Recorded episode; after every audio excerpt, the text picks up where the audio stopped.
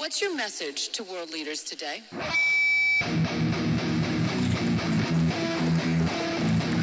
Um, my message is that we will be watching you.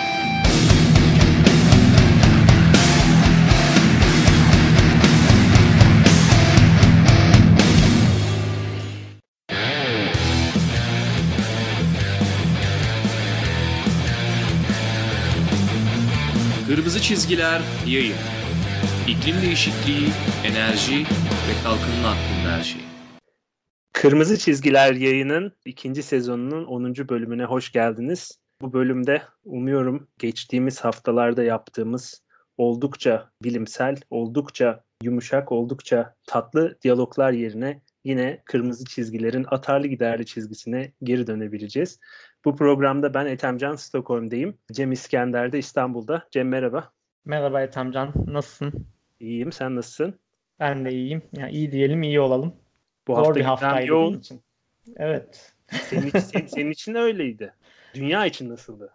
Yani işte dünya için de zor bir haftaydı diye tahmin ediyorum. Türkiye'de ayrı zor bizim için hayat zaten. İstanbul'da yaşayanlar olarak. Ama dünya için de pek böyle yoğun ve yorucu bir hafta olarak geçti yine. Konuşalım bugün bakalım bir sürü şey var. Konuşacağımız çok gerçekten. şey var aslında. Geçen programdan beri konuşma imkanımız olmadı. Ama bu sırada küresel iklim gündemi aldı başını gitti. Hiç beklemediğim şekilde benim şahsen en azından. Türkiye'nin bile en azından sosyal medya çevrelerinde bir anda iklim krizi meselesinin kendisi değilse de Greta ve Gelecek için Cumalar Hareketi, iklim adaleti için Gençlik Hareketi bir gündem oldu. Pek iyi gündem olmadı. Ee, Biraz şimdi onlardan bahsederiz. Ee, niye böyle oldu? Ne oldu? Biraz onlardan bahsetmek istiyorum ama bugün gerçekten dediğim gibi hani son bir haftada olan hikayeler oldukça yoğun. Ama işin herhalde gündeminde belki nereden çıktı bu hikayeler dersek New York'ta Birleşmiş Milletler Genel Sekreteri bir iklim eylemi özel zirvesi e, düzenledi. E, oradan başlayalım istersen konuşmaya. Sen nasıl buldun zirveye giden süreci? E, zirvede neler oldu? Bayağı bir hareketli geçti. Hatta böyle bir Türkiye konusunda da beklentiler oluşmuştu. Onu da konuşuruz şimdi. Ama biraz sanki buradan fos bir sonuç Ya, çıktı. Şimdi tam ben söyleyecektim. Resmen ağzımdan aldın. Ya bu süreç nasıl olmuştu? Geçen sene COP'ta Guterres biz işte bu dünyadaki iklim eyleminin daha iddialı hale gelmesi için bir daha üst düzey bir e, zirve yapalım diye bir girişimde bulundu. Bu birazcık Paris'e giden yola tekrar sokalım. Yani o zaman da daha böyle üst düzey bir mobilizasyon olmuştu. Dünya liderlerinin e, yani çevre bakanlarının değil de ülke liderlerinin bu işi sahiplendiği bir süreç olmuştu. Ona benzer bir şey yapmaya çalıştılar. Fakat pek de şey olmadı sanki. E, Bir hayal kırıklığına Yani gitti. genel, genel sekreter genel sekreter Guterres çıkıp da ne oldu diye sorsa birisi herhalde pek de şey olmadı diye cevap verebilir herhalde. Yani şimdi bir şey yani şey yapmak istemiyorum. Şimdiden sinirlen sinirlenmek istemiyorum. Daha programın e, ilerisinde sinirlenme hakkımı kullanmak istiyorum. Yani şöyle ne oldu? Yani işte ya en önemli çıkan şey herhalde Rusya'nın da Paris Anlaşması'nı artık onayladığını açıklamasıydı. Bununla beraber G20'de onaylamayan bir Türkiye kaldı. Onun dışında GCF için bu Yeşil İklim Fonu için yeniden bazı ülkeler bazı açıklamalarda bulundular. Biz işte şu kadar para vereceğiz falan diye. Genelde iki katına çıkardılar ama yani hala çok yetersiz. En çok böyle konuşması ya daha doğrusu iddiasını arttırması beklenen ülkelerden işte Çin, Hindistan, Türkiye pek de e, böyle o iddialarını koymadılar ortaya diyelim. Özellikle gelişmekte bu tartışma zaten şey e, yine gireriz. Gelişmekte olan bu ülkelerin de e, iklim eylemi için çok önemli e, sorumlulukları var. Tamam hani ta- tarihsel sorumluluk var gelişmiş ülkelerde. Fakat Çin'in, Hindistan'ın ve Türkiye'nin ve benzeri ülkelerin bu işin ucundan tutmadan e, bu iklim eyleminin başarıya ulaşması da mümkün değil. Bu üç ülkenin de suya sabuna dokunur bir açıklaması olmadı açıkçası zirvede. Özellikle konuşturuldular hani hatta bu ülkeler e, belki bir şeyler açıklarlar diye. Bizim açıklamamızda genelde işte kentsel dönüşümümüzden, toplu taşımadan, yollardan, Sıfır doğalgazda atıktan. geç sıfır atıktan vesaire bahsedildi. anlaşmayı onaylayıp onaylamamakla ilgili bir şey söylenmedi. Onaylamasak bile biz zaten çok iyi gidiyoruz den, denildi vesaire. İşte başka ne önemli açıklama vardı? Yunanistan lignit santrallerini kapatacağını açıkladı. Ondan sonra ne bileyim. Macaristan yine kömürden çıkacağını 2030'a kadar açıkladı. Evet ama yani çok da böyle emisyonlara ne kadar katkısı bulunuyor bu şeylerin ve ya hani bu 2028 yeterince tabii, erken bir tarih mi mesela Yunanistan evet. için vesaire yani öyle Kömürün zaten ülkedeki enerji mixindeki e, rolü çok çok büyük değil. O yüzden de hani tabii bu şeyleri daha rahat verebiliyorlar öyle diyelim. İtalya gibi yani İtalya'da işte bu Powering Past Coal Alliance denilen ittifaka katılırken böyle büyük bir şaşayla katıldı ama İtalyan enerji mixinin ciddi bir kısmı aslında doğal gaz bağımlı. Ama doğal gazda bir fosil yakıt ve doğal gaza bağlı bir enerji sistemi dönüşümü de başlı başına iklim sistemi için bir risk oluşturuyor. O yüzden de aslında sadece doğal gazı çözüm olarak gösteren özellikle Amerika'da ve Avrupa'nın bazı yerlerinde bazı, kimi çevreler var. Doğal gazın da bir fosil yakıt olduğunu ve kömür kadar olmasa da yine de emisyonları azaltacak bir potansiyele sahip olmadığını e, söylemekte fayda var. Ben bir tek deminki meseleye birazcık geri dönmek istiyorum. Çünkü bu önemli. Zirve öncesinde hatırlayacaksın çeşitli Avrupa Birliği'nin diplomatları, üst düzey diplomatların verdiği bilgilere dayanarak bazı web siteleri e, Euroactive'de yayınlanmıştı hatta bu. Türkiye ile Rusya'nın birlikte Paris Anlaşması'nı onaylayacağını, duyuracağını söylemişlerdi. E, böyle bir büyük duyuru bekleniyordu.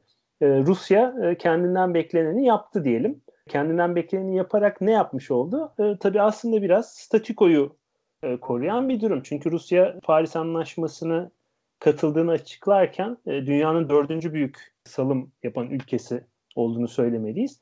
Ve aslında Rusya'nın bazı özel koşulları var değil mi? Rusya'nın bazı özel koşulları da Sovyet bloğu yıkıldıktan sonra aslında referans yılı olarak 1990 alındığı için o 1990 referans yılından bugüne kadar toplam sera gazı emisyonlarının neredeyse yarıya inmiş olduğu gerçeği. Bu da aslında e, bunu Sovyetlerden Rus... geçen dönüşen sistemin şey aslında Rusya bir şey yaptığı için değil evet, ama evet. endüstrisi çöktüğü için.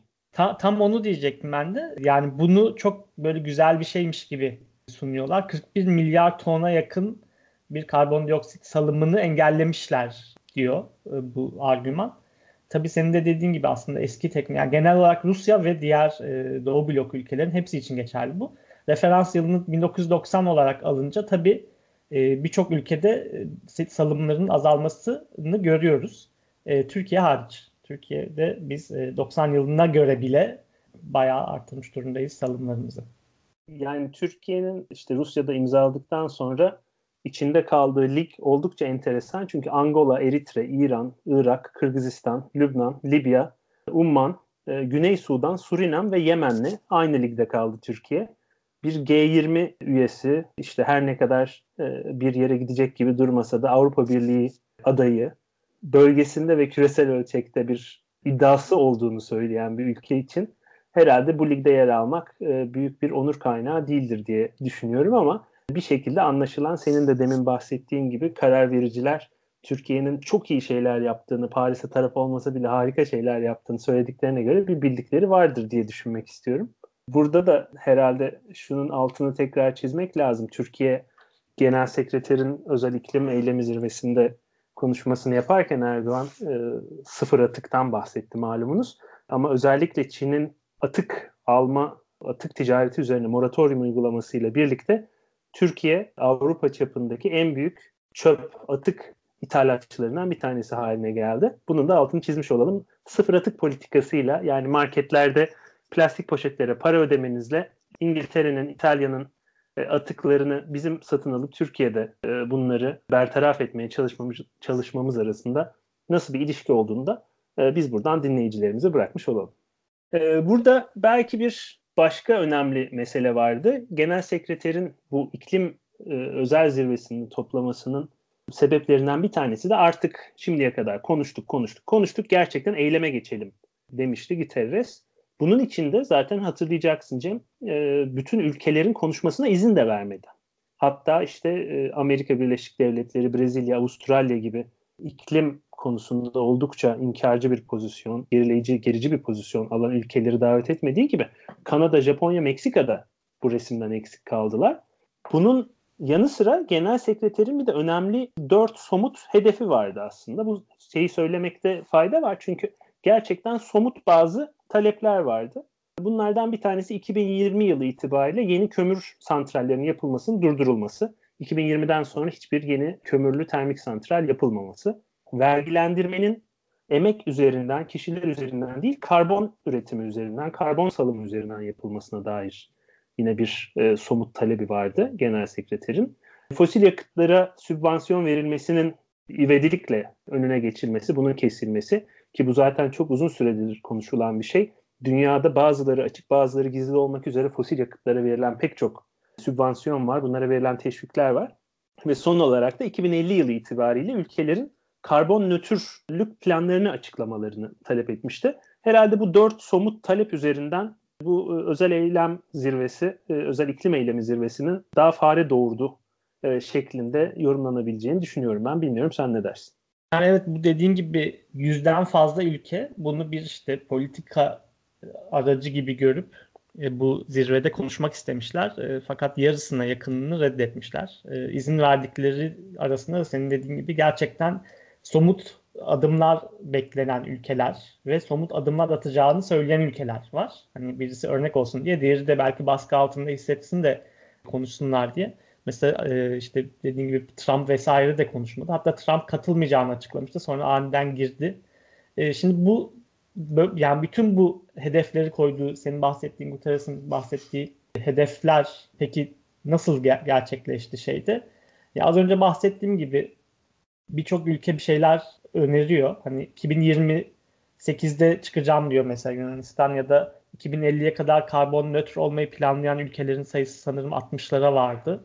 Fakat dedi işte 2020'den sonra termik santral yapmayalım artık planını kimse dillendirmedi benim takip ettiğim kadarıyla. Yani bunu şey mesela Almanya bile 2038'de lignit santrallerini kapatacağını bildiriyor. Hani çıkmak ayrı tabii yapmak ayrı bir şey ama bence Guterres'in kendisi de pişman olmuştur bu kadar büyük bir şey yaptığını, bir işin altına girdiğini. Çünkü pek de bir şey çıkmadı gerçekten. Yani şimdi şeye Şili'ye nasıl gidiyoruz? Elimizde ne var da gidiyoruz? İşte GCF'in 100 milyar doları gerçekleşecek mi önümüzdeki yıllarda? Ya da gerçekten 2050 hedefi IPCC'nin 1,5 derece şeyine uygun bir patikaya giriyor mu hali hazırdaki yeni düzeltmelerle diyelim. Hani çok fazla ülke aslında update etmedi hala NDC'lerini.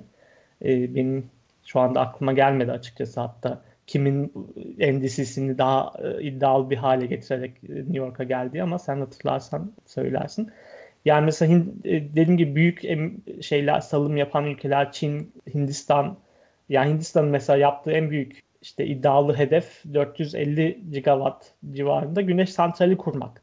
E yani başka yani orada Hindistan'da çok e, daha başka... Ama orada şeyi unutmamak lazım. Hindistan'ın toplam enerjisinin dörtte üçü kömür tarafından sağlanıyor. Ya evet. Hani ne buna, zaman buna, çıkacaksın buna tam olarak diğerlerini? Gigawatt'tan bahsediyor yani. Ya işte şey meselesi hani burada talebimi arttırarak e, yani toplam payı ne olacak bu 450 gigawattın toplam enerji üretiminde veya tüketiminde?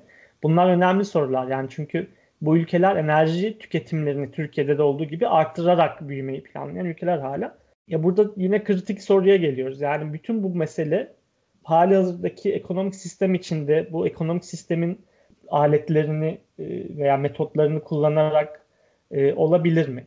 Yani hani biz hem ekonomik büyümeyi sürdürelim hem de iklim hedeflerine yetişelim, onlara erişelim diye bir şey aynı anda olur mu bilmiyorum. E, ki Johan Rockström bile artık bu e, hani ekonomi özellikle gelişmiş ülkelerin hem ekonomilerini büyütüp hem de iklim hedeflerine ulaşmasının mümkün olmadığını geçenlerde açıkladık. Yani bunun dışında e, yanılmıyorsam Slovenya'nın e, da iklim müzakeresi benzer bir şey söyledi.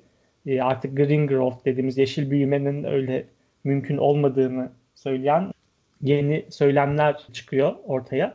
Daha aslında ana akımda ortaya çıkıyor diyelim. Çünkü bu küçülme veya degrowth tartışmaları uzun süredir devam ediyor e, alternatif mecralarda. Şimdi bütün bu resim karşısında iklim zirvesinin en çok dikkat çeken e, şeyi e, Greta oldu yine.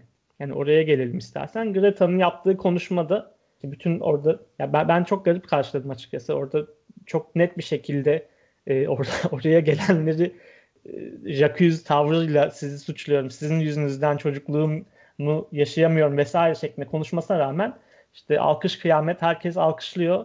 E ama yani hani ortamam hadi yapın hani alkışta kalmasın şeyi de olmuyor nedense. Bu tabii çok büyük başka meselelere de yol açtı. Özellikle Türkiye'de yine bir sürü tartışma çıktı Greta ile ilgili. Ya küçük bir kız çocuğu tek başına yapmıyordur. Kesin arkasında biri vardır komplolarından tutun da. İşte onun İsveç'te zaten rahatı yerinde gitsin işte Afrika'da açlık varken onlarla ilgilensin önce. Dünyanın başka büyük dertleri varken iklimde neymiş diyen tartışmalar ortaya çıktı. Bunun bu Türkiye'de... Afrika'da açlık da varken pardon sözünü veriyorum da bu Afrika'da Hı-hı. açlık da varken e, tarzı bir böyle whataboutism denilen şey var ya peki ya bu ne olacak peki ya bu ne olacak falan tarzı bir şey. Afrika'da açlık varken bununla ilgilenilir mi diyen insanlar aslında yine Afrika bir kere birincisi şunu şey yapalım hani Afrika'ya çoğu zaman bir ülke gibi davranan acayip bir e, böyle neokolonyal bir bakış açısı var. Afrika'yı Afrikalılardan daha çok önemseyen bir yukarıdan bakan bir şey var. Bu Türkiye'de de e, benzer şekilde tezahür ediyor diye düşünüyorum ben açıkçası.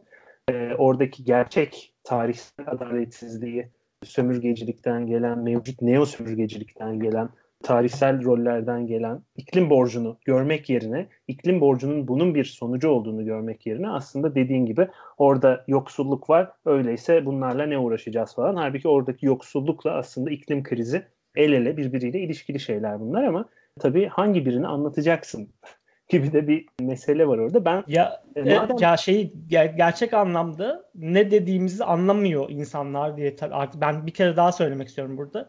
Biz bu podcast'te defalarca söyledik. İklim değişikliğinin tek başına engellenmiş olması bizim için yeterli değil zaten. Yani biz iklim değişikliğinin işte durdurulması, bir buçuk derecelik şeye patikaya girmesi falan gibi şeylerle tek başına ilgilenmiyoruz. Özellikle ben bu çok da umurumda değil. Yani sadece bu gerçekleşecekse olmasın. Bizim aradığımız şey iklim adaleti. İklim değişikliğinin ortaya çıkardığı adaletsizliklerin giderilmesi ve e, bu adaletsizlik, adaletsizlikler giderilmeden de iklim değişikliğini işte hali hazırdaki ekonomik sistem içinde çözmenin ki zaten mümkün olmayacak bu şekilde çözmek. Sistemin değişmesi gerekecek bir noktada. Bu şekilde çözmenin de bir işe yaramayacağını söylüyoruz. Çünkü yani kapitalizm kendi krizlerini yaratıyor sürekli ve iklim krizi de bunlardan biri. Bundan kapitalizmin daha güçlenerek çıkması e, daha büyük bir katastrof olacak belki de. Aslında ya bunu değiştirecek şekilde ilerlememiz lazım. Bir şekilde Greta'nın karşısında konumlanan aktörlere, taraflara baktığımız zaman da işte en e, muhafazakar sağcısından en e, örgütlü komünist parti üyesine kadar böyle garip de bir Greta'nın karşısında oluşan bir blok var her birinin farklı argümanları var aynı resme baktıklarında ama e, Greta'nın belki söylediği bir şey aslında bunların çoğunun söylediği eleştirileri de kadük kılıyor. O da konuşmasının başında söylediği e, iklim krizini sadece para konuşarak, iklim krizini sonsuz bir iktisadi büyüme masalları konuşarak ve iklim krizini tekno çözümler, teknolojik çözümler konuşarak çözemezsiniz. Acilen harekete geçmenizi istiyorum diyor. Tabii bu sadece Greta'nın kendi başına istediği bir şey değil. Bu demin de senin bahsettiğin küresel iklim adaleti hareketi bunu 30 yıldır istiyor. Ee, sadece bazıları bu meseleyi yeni duydu diye bu yeni bir talep değil. İklim borcundan tarihsel sorumluluklara, eşit fakat farklılaştırılmış sorumluluklardan göreceli kapasitelere vesaire. Bunlar zaten e, 30 yıldır konuştuğumuz şeyler ama şimdiye kadar iklim krizini hiç ciddiye almamış, makro politika meselesi olarak görmemiş bazı kesimler bir anda önlerine düşünce bununla ilgili bir yorum yapma zorunluluğu hissettiler.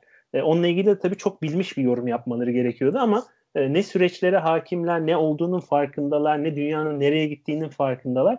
E, herkes kendi bulunduğu ideolojik pozisyonundan bir Greta eleştirisi yapıyor. Aslında mesele Greta'nın kendisi de değil. Yani Greta orada iyi şekilde e, onu da söyleyelim pazarlaması da yapılan belki bu şekilde söylemek biraz çirkin oluyor ama doğrusu da bu diye düşünüyorum.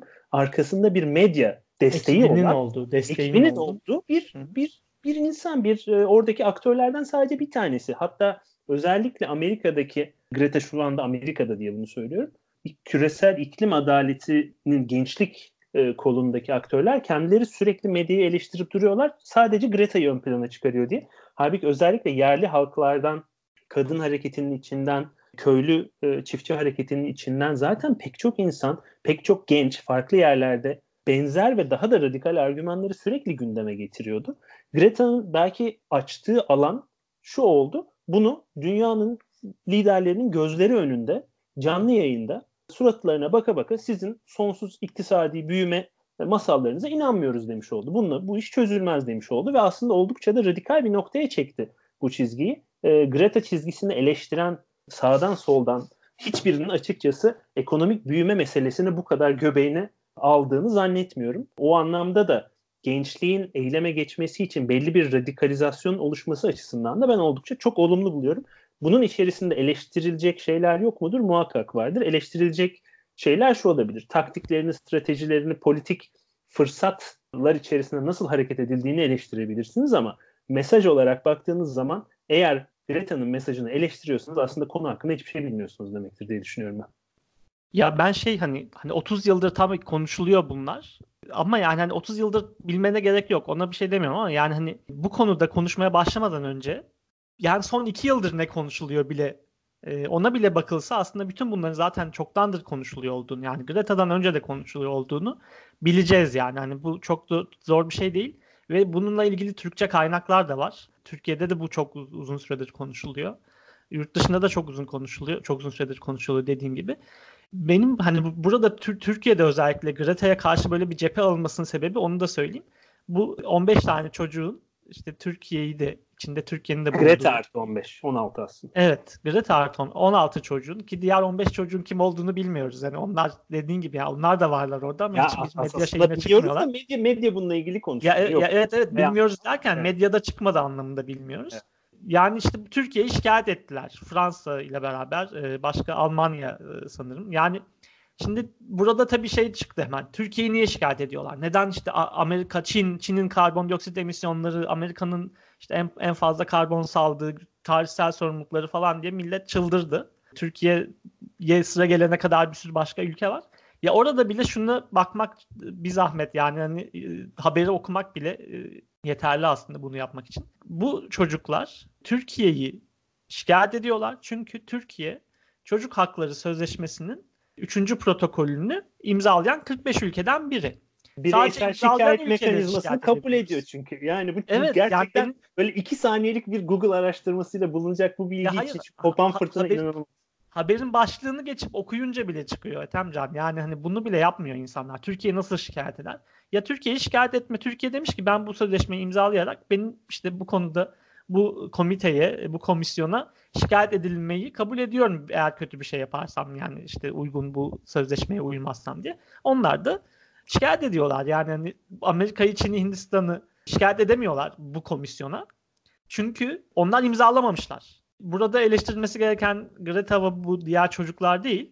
İmzalamayan Amerika Birleşik Devletleri, Çin, Hindistan bunlar niye imzalamıyorlar bu çocuk hakları sözleşmesini? Bunu sorgulamak burada gerekiyor. Şunu söylemek lazım. Ee, bizim ekoloji kolektifinden avukat arkadaşlarımız e, bu konuyu çok net olarak yine Twitter'da paylaştılar. Bu e, açıkçası saçmalık başladığında neden Türkiye bu şikayet edilen 5 ülke arasında diye e, hukuki sebeplerini gayet adım adım ilgili kişiye anlatır gibi anlattılar öyle diyelim.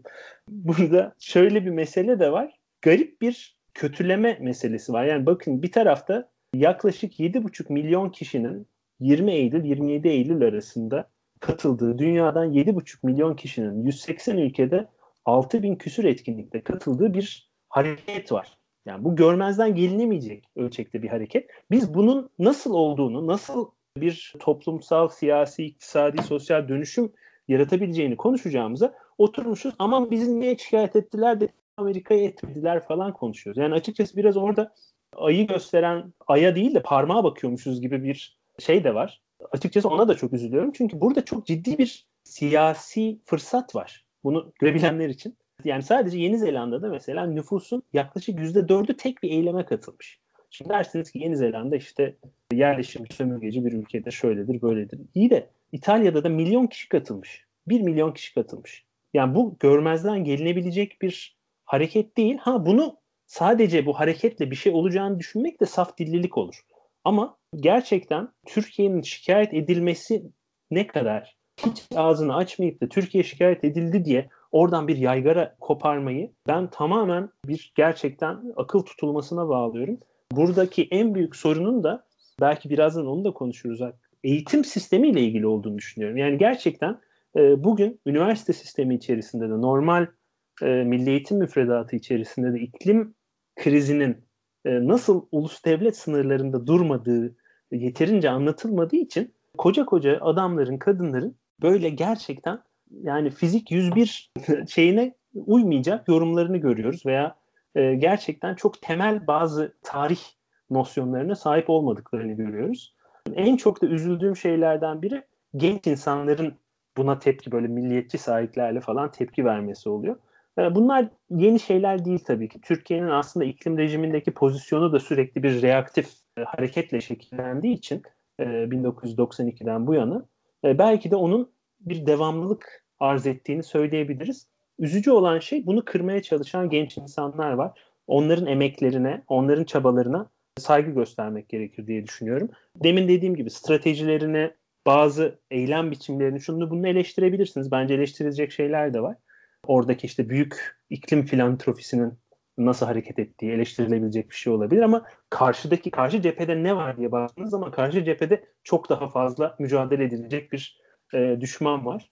E, açıkçası o yüzden bu Türkiye'deki tartışmayı, sosyal medya üzerinden bu patlayan tartışmayı aşırı bir akıl tutulması olarak görüyorum ben. Ya Türkiye'de garip bir iklim inkarcılığı damarı var diyeyim. E, nasıl? işte bizim ülkemizde iklimin değiştiği kabul Aslında ediliyor. İnkarcılık bizle alakalı değil. Ya şey e, nasıl olduğunu anlatayım yani. Hani bunu daha önce başka arkadaşlarla da konuşmuştuk. Biz iklim değişikliğinin olduğunu kabul ediyoruz ülkece. Kimse devlet düzeyinde de sivil toplum düzeyinde de buna karşı bir şey söylemiyor. Ya Amerika'daki gibi inkarcılarımız yok Allah'a çok şükür. Fakat bizim inkarcılığımız şu noktada devreye giriyor. Evet iklim değişiyor. Sonuçları da kötü olacak. Fakat biz ne yapalım? İklimi biz mi değiştirdik? Ee, sen e, Sayın Ethem Can Turhan, İngiltere'nin sanayi devriminden bir yaptığı emisyonların, kümülatif emisyonların farkında mısın? Haberin var mı bunlardan? Ya bu şekilde bir şeye girişiyoruz hemen. E, ne yazık ki. Bu çok e, sinir bozucu bir şey artık. Yani tamam bizim tarihsel bir sorumluluğumuz hadi olmasın ki yani hani biz yine dünya ortalamasının üstündeyiz diye en son rakamlara göre yanlış hatırlamıyorsam. Şöyle bir şey var yani dünya ortalamasının üstündeyiz. Artmaya devam ediyoruz. OECD evet. üyeleri arasında 1990'a göre en hızlı arttıran ülkeyiz. %140 arttırmışız kişi başına düşen salımlarımızı. Bu bile başlı başına bir siyasi koz, siyasi bir e, nokta. Yani buradan hükümete, buradan Türkiye'deki ilgili karar vericilere siz son 30 yılda öyle şeyler yaptınız ki Türkiye'yi bir karbon yoğun kalkınma patikasına kitlediniz. Evet, Şu anda evet. da kömür tam, tam onu, tam onu söyleyecek. Buna devam ediyorsunuz. Şu anda da hafriyat siyasetle buna devam ediyorsunuz demek lazım. Yani tam söylemek istediğim şey buydu. Buraya oraya gelmeye çalışıyordum. Şimdi bizim geçmiş sorumluluk sorumluluğumuz yok ama bu şekilde halihazırdaki planlarla çok fena bir gelecek sorumluluğumuz var. Yani şimdi OECD ülkeleri arasında emisyonları peak yapmayan veya peak yapmayı yani zirveyi görmeyen ve zirveyi göreceği de belli o ne zaman göreceği de belli olmayan tek ülke Türkiye şu anda. Yani diğer ülkelerin hepsi ya çoktan e, zirvelerin emisyon zirvelerini görmüş ve düşürmekteler ya da ne zaman göreceklerini biliyorlar, planlıyorlar. E, bizim böyle bir ne zaman zirvede e, en, en çok emisyonumuzu göreceğiz planımız bile yok. Zaten bizim bu katkı niyetimiz evlere şenlik e, vesaire. Burada yani Türkiye'nin tamam tarihsel sorumluluğu yok. İklimi biz değiştirmedik diyelim hadi. E, yani şimdi bir şey yapmayalım duralım o zaman yani. Böyle duralım. E, bakalım belki diğerleri akıllanırlar. Onlar harekete geçerler. Zaten ya bütün bu müzakere sürecinde yalnız başımıza kalmamızın da en büyük sebeplerinden biri bu diye düşünüyorum. Biz e, işte suçsuzuz. Biz zaten en iyi yapıyoruz. Biz zaten raylı sisteme gittik. Millet bahçesi yaptık vesaire. Ama yani işte termik santral yapıyorsun hala. Bir sürü kömür pil, madeni planın var. Sadece yerli kömürü de geçtim. Bir sürü ithal kömür ticaretinde çok önemli yerlere geldin. İşte ne bileyim sen sizin çalışmanızda olduğu gibi Kolombiya'da Türkiye Türklerin madenleri var. Yani bu nereye gidiyor? Bir, bir duralım bakalım yani hani şey gibi değil. Bizim hiçbir suçumuz yok ve hiçbir suçumuz olmayacak gibi bir şey değil bu. Neyse böyle sinirlendim sanırım biraz susuyorum. Şundan da bahsetmek lazım diye düşünüyorum. Yani Türkiye işte İs, İsveçli bir kızı kıza atar gider yapıldı sürekli. İsveç iklim krizinden olumsuz etkileneceği kadar olumlu etkilere de sahip olacak. Yani kuzey enlemlerde yer almasından ötürü. Türkiye Doğu Akdeniz'de iklim krizinin etkilerini en fazla açık bölgelerden birinde yer alıyor. Türkiye'nin iklim değişikliğinin, iklim krizinin etkilerine uyum kapasitesi oldukça düşük ve Türkiye'deki mevcut dinamikler, yoksullukla ilgili dinamikler, göçle ilgili dinamikler, Türkiye'deki tarım enerji sistemi ile ilgili dinamikler, Türkiye'de kentleşme ile ilgili dinamikler Türkiye'yi çok çok daha kırılgan yapıyor. Türkiye bu alanda özellikle kırılganlıkları üzerinden bile bir iklim siyaseti e, güderek öncülük yapabilecek, öncülük yapmayacak bile olsa en azından bu alanda biz de varız diyebilecek bir ülkeyken ideolojik bağnazlıkların açıkçası ülkeyi 1992'deki pozisyonunun bile gerisine düşürüyor olması e, oldukça üzücü diye düşünüyorum ben. Ama buna karşı da belki sevindirici şeylerden bir tanesi şu. Devletin ataletine cevaben gerçekten gençlerin yarattığı ve arkasında sendikaların biliyorsun mesela Disk'in bir açıklaması vardı bu iklim grevleri sırasında. Sendikaların da arkasında durduğu, gayet radikal bir şekilde arkasında durduğu somut eylemlilikler var. Ee, bunları özellikle kitle, demokratik kitle hareketlerinin, demokratik kitle örgütlerinin, emek örgütlerinin destek vermesi gerektiğini düşünüyorum ben. Çünkü bu gerçekten Türkiye'de eğer bir sosyal, siyasi, iktisadi, kültürel bir dönüşüm istiyorsak, bunun hızla olmasını istiyorsak iklim adaleti bu tartışmanın göbeğinde yer alacaktır diye düşünüyorum. Diğer çok önemli meselelerle birlikte. Bu bir şekilde göz ardı edebileceğimiz bir tartışma değil. Göz ardı etmeyi hesap bile edebileceğimiz bir tartışma değil. O yüzden e, bunun çok önemli olduğunu söyleyerek e, atarımızı da bu şekilde belki toplayarak en son yine önemli bir tartışma bu hafta olan meselelerden bir tanesi de IPCC'nin e, buzullar raporuydu, özel raporuydu. Biraz ondan da bahsedelim istedim. Ondan bahsedelim ve biraz sakinleşerek. okyanuslar ve buzul alanlarla ilgili olarak e, IPCC'nin yeni raporu çıktı. Bu aslında 3 özel rapordan bir tanesi. Üçüncüsü oluyor bu. Birincisi 1,5 derece özel raporuydu. İkincisi arazi e, kullanımı e, ve e, çölleşme raporuydu. Bu da üçüncü rapor. Okyanuslar ve buzullarla ilgili olarak. Onunla ilgili ne söylemek istersin Cem? Senle başlayalım. Ya evet bu senin dediğin gibi 6. altın aslında 6. değerlendirme döngüsünün içinde planlanan 3 raporun sonuncusuydu.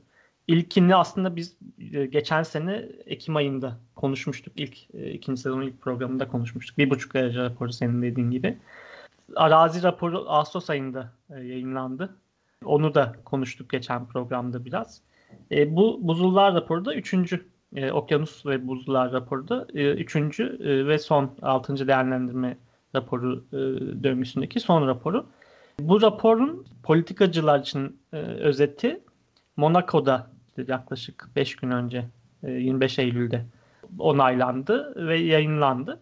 Bu raporda yine en başta şunu söyleyeyim. 36 tane ülkeden 104 tane yazar 7000'den fazla bilimsel çalışmayı değerlendirerek hazırladılar. Ve şunu çok yani bütün raporlarda IPCC'nin bütün raporlarında böyle bu yazarlar bu işi para almadan yapıyorlar. Yani gerçekten gönüllülük e, esasına göre yapıyorlar. Ben de e, İPBES sürecinde buna benzer bir şeye dahil oldum ve parasız yapılıyor bu iş. Tamamen e, iklim, iklim e, değişikliğini engellemek için, işte biyoçeşitliliği korumak için gönüllü yap, yapan bilim adamları. Yani arkalarında böyle bir şey yok yani. Hani bununla ilgili de bir komplo var biliyorsun.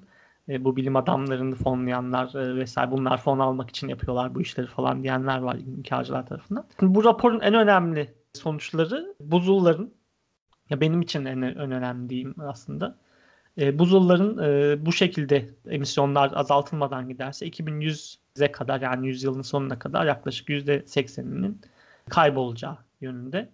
Buradaki asıl sıkıntı şu küçük buzullar, daha küçük buzullar ölçek olarak ki Türkiye'dekiler bu kapsama giriyor. Daha çok etkilenecekler ve bunlar tamamen yok olacaklar gibi bir sonucu var.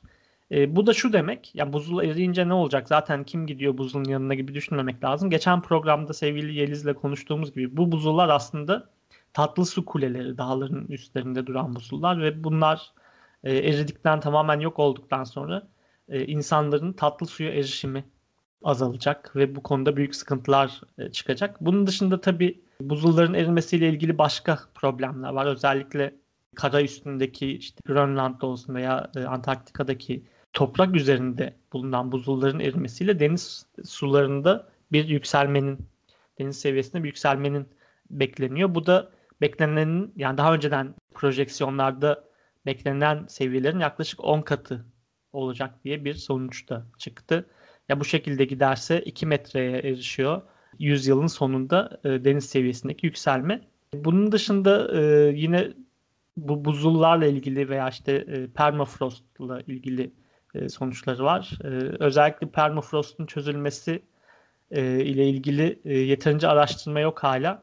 Fakat beklenen şu oradaki permafrost çözülünce çıkan metanın bir iklim değişikliğini güçlendirici bir etkisi olacağı ile ilgili beklentiler var. Bunun dışında Kuzey Buz Denizi'nin küçülmesiyle ilgili sonuçlar var ve gitgide daha da küçülüyor. Özellikle 2019'daki en küçük seviyesi yine 2000 yanılmıyorsam 2006 ve 2016 ile e, aynı seviyede geldi. Yani en çok azaldığı yıllardan biri oldu yine 2019'daki Kuzey Buz Denizi deniz e, buzu miktarı.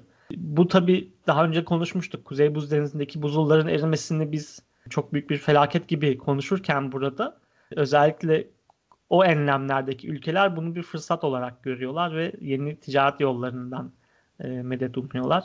2100'e eğer bu şekilde devam ederse o yeni ticaret yollarının arasında aynı zamanda aslında buzulların çözüldüğü yerlerde pe- petrol arama faaliyetleri planları da var. Yani aslında evet. tamamen böyle mantığa ters giden de bir hareketlilik var orada. Ya o, o zaten ayrıca sıkıntılı bir sorun. Eğer bu şekilde devam ederse ve işte ısınmayı, küresel ısınmayı 2 derece e, eriştirirsek yani bir buçuk derecede sınırlayamazsak yaz mevsimlerinde e, bu buzulların tamamen yok olması bekleniyor şu anda e, yeni güncellenen projeksiyonlarda. Yani bir rapor aslında çok da böyle daha önceden yine söylenmeyen şeyleri söylemiyor. Yani bir, bir, bir sürü şey daha çok kesinleştiriyor. İşte daha iyi projeksiyonlar yapıyor. Daha kötü haberler veriyor bize. Fakat son 3 raporun, son 3 özel raporun dediği şey 5. değerlendirme raporunda da denilen şeylerle aynı doğrultuda çok acil eyleme geçilmesi lazım. E, çok acil koordineli eyleme geçilmesi gerekiyor. E, herkesin bu e, taşın altına elini koyması gerekiyor. E, işte yok efendim biz yapmadık bu işten sorumlu biz değiliz. Ondan sonra e, bunu zengin ülkeler yaptı. Argümanı doğru olsa bile fark etmez artık yani Eksik bu işi engellemek için bu işi engellemek için artık hep beraber e, harekete geçmemiz, geçmemiz gerekiyor. Daha ne kadar rapor yayınlasın IPCC bilmiyorum. Yani Greta da bunu yine kendi konuşmasında da söyledi. Yani IPCC diyor işte bilim ortada. Her şey açık. Yani o özellikle bu hani süreci yine hatırlayalım istersen. Bu politikacılar için olan özeti ülkeler onaylıyorlar. Yani aslında bu raporun tamamını onaylamıyor olsalar bile orada o özetin içinde geçen her şeyi artık ülkelerin kabul ettiği ve onlar için bağlayıcı olan bir şey. Fakat yani hani evet biz bu bilimsel araştırmayı, bu bilimsel bilgiyi kabul ediyoruz diyorlar. E, bu toplantılar bunun için yapılıyor. Satır satır üzerinden geçiliyor her e, cümlenin. Buna rağmen yani işte bilim ortada olmasına rağmen kimsenin bu işi kendi sorumluluğuna almaması büyük bir sıkıntı. Yani burada e, belki kapatmadan şunu da söylemek lazım. Okyanuslar niye önemli? Çünkü okyanuslar küresel atmosferik sistemdeki e, karbon salımlarının ciddi bir miktarını absorbe ediyorlar. Yutak alanları, önemli yutak alanları. E, bu yüzden de raporun önemli bir şeyi var. Yani bir tarafta küresel deniz seviyesi yükselmesi meselesi var ki bu tahmin edilenden bir önceki IPCC raporuna göre tahmin edilenden %10 daha fazla. En muhafazakar projeksiyonlarda e, bile %10 daha fazla olacak gibi duruyor. Ama e, bunun yanı sıra aslında yani hem karasal sistemleri hem okyanus sistemlerini bir insan oğlunun e, nasıl idare edeceği bu kriz ortamı içerisinde bunu nasıl e, şekillendireceğine dair çok önemli e, bilimsel bir tutanak e, sunuyor bize. Bir e, dayanma noktası sunuyor. Greta'nın söylediği meseleye geri dönecek olursak Greta diyor ki beni dinlemenize gerek yok. Ki e, bence en önemli mesajlardan bir tanesi bu herhalde. Greta'yı e, veya çocukları eğer e, uygun bulmuyorsanız e, dinlemenize gerek yok. Greta da şey söylüyor. Beni dinlemeyin, bilimi dinleyin diyor. Çünkü bilim IPCC'nin yaptığı şu anda dünyadaki en geçerli olan e, hakemli bilim sürecinden bahsediyoruz. En büyük ölçekli hakemli bilim sürecinden bahsediyoruz bütün disiplinler arasında. Bu bilimin bize verdiği çok net mesaja dinlemezsek, buna dair harekete geçmezsek sonuçlarını hep birlikte yaşayacağız ama o hep birlikte herkes eşit anlamda anlamına gelmiyor. Dünyanın en kırılganları, iklim krizinin etkilerine karşı en e, hazırlıksızlıkları, en yoksulları, en dezavantajlı bırakılmışları e, bu işin cemeresini en fazla çekecekler. Bu yüzden de zaten tabandan bir iklim adaleti hareketinin oluşması bilhassa önemli. Bunun bilimle el ele kol kola yürümesi bilhassa önemli. Türkiye'deki gibi aslında tamamen akla mantığa ters, bilime ters ulusal tepkilerle değil de aslında e, küresel iklim biliminin söylediği e, yolda e, yeni siyasetler üretmeye ihtiyacımız var. Bu da belki bir tarafta şundan geçiyor. Ne e, Greta'nın ne küresel iklim adaleti hareketinin dünyanın farklı yerlerde yaptığı şeylerin birebir kopyalanmasına gerek yok Türkiye'de. Yani her ülkenin kendi özgül koşulları içerisinde iklim adaleti mücadelesi verilebilir. Türkiye'de de bu mücadele zaten taban örgütleri tarafından, ekoloji mücadelesi tarafından uzun süredir veriliyor. İklim adaleti bize büyük bir çatı sunuyor. Aynı zamanda ulus aşırı bağlantılar ve bu anlamda e, küresel bir krize küresel bir yanıt verme imkanını doğuruyor. Demin en başta da bahsettik. Ben herhalde şimdi IPCC raporuna geçtik de o şeyim geçmedi benim. Sinirim geçmedi bu duruma dair. Atarımı giderimi yapayım da öyle kapatalım programı. Küresel iklim adaleti hareketinin hasbel kadar son 10 yıldan fazladır içerisinde yer almış birisi olarak şunu söyleyebilirim ki küresel iklim adaleti hareketi 1990'ların sonunda 2000'lerin başında ciddi bir dalga estiren küresel adalet hareketinin bir devamlılığı şeklinde. O yüzden de bugün çıkıp sağdan soldan iklim krizini, iklim adaletini liberal bulan arkadaşların oturup biraz daha derslerine çalışmaları gerekiyor diye düşünüyorum. Çünkü dünyadan kopuk bir şekilde siyaset yapmaya çalıştığınız zaman, dünyadan kopuk şekilde iklim konuşmaya çalıştığınız zaman en iyi ihtimalle komik oluyorsunuz. Ünlü bir bilge kişi olan e, Johnny Walker'ın dediği gibi keep walking diyerek programı bir balla bağlamış olayım. Bir sonraki e, Kırmızı Çizgiler programında yine Atar'la Gider'le görüşmek dileğiyle. O zaman görüşmek üzere, hoşçakalın. Görüşmek üzere, hoşçakalın.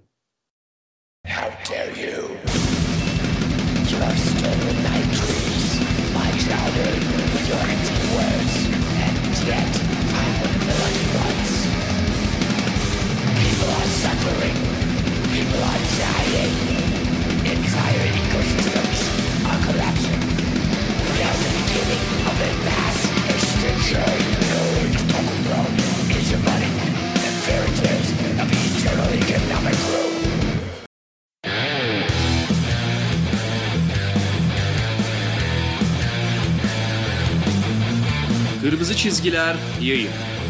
İklim Değişikliği, Enerji ve Kalkınma Hakkında Her Şey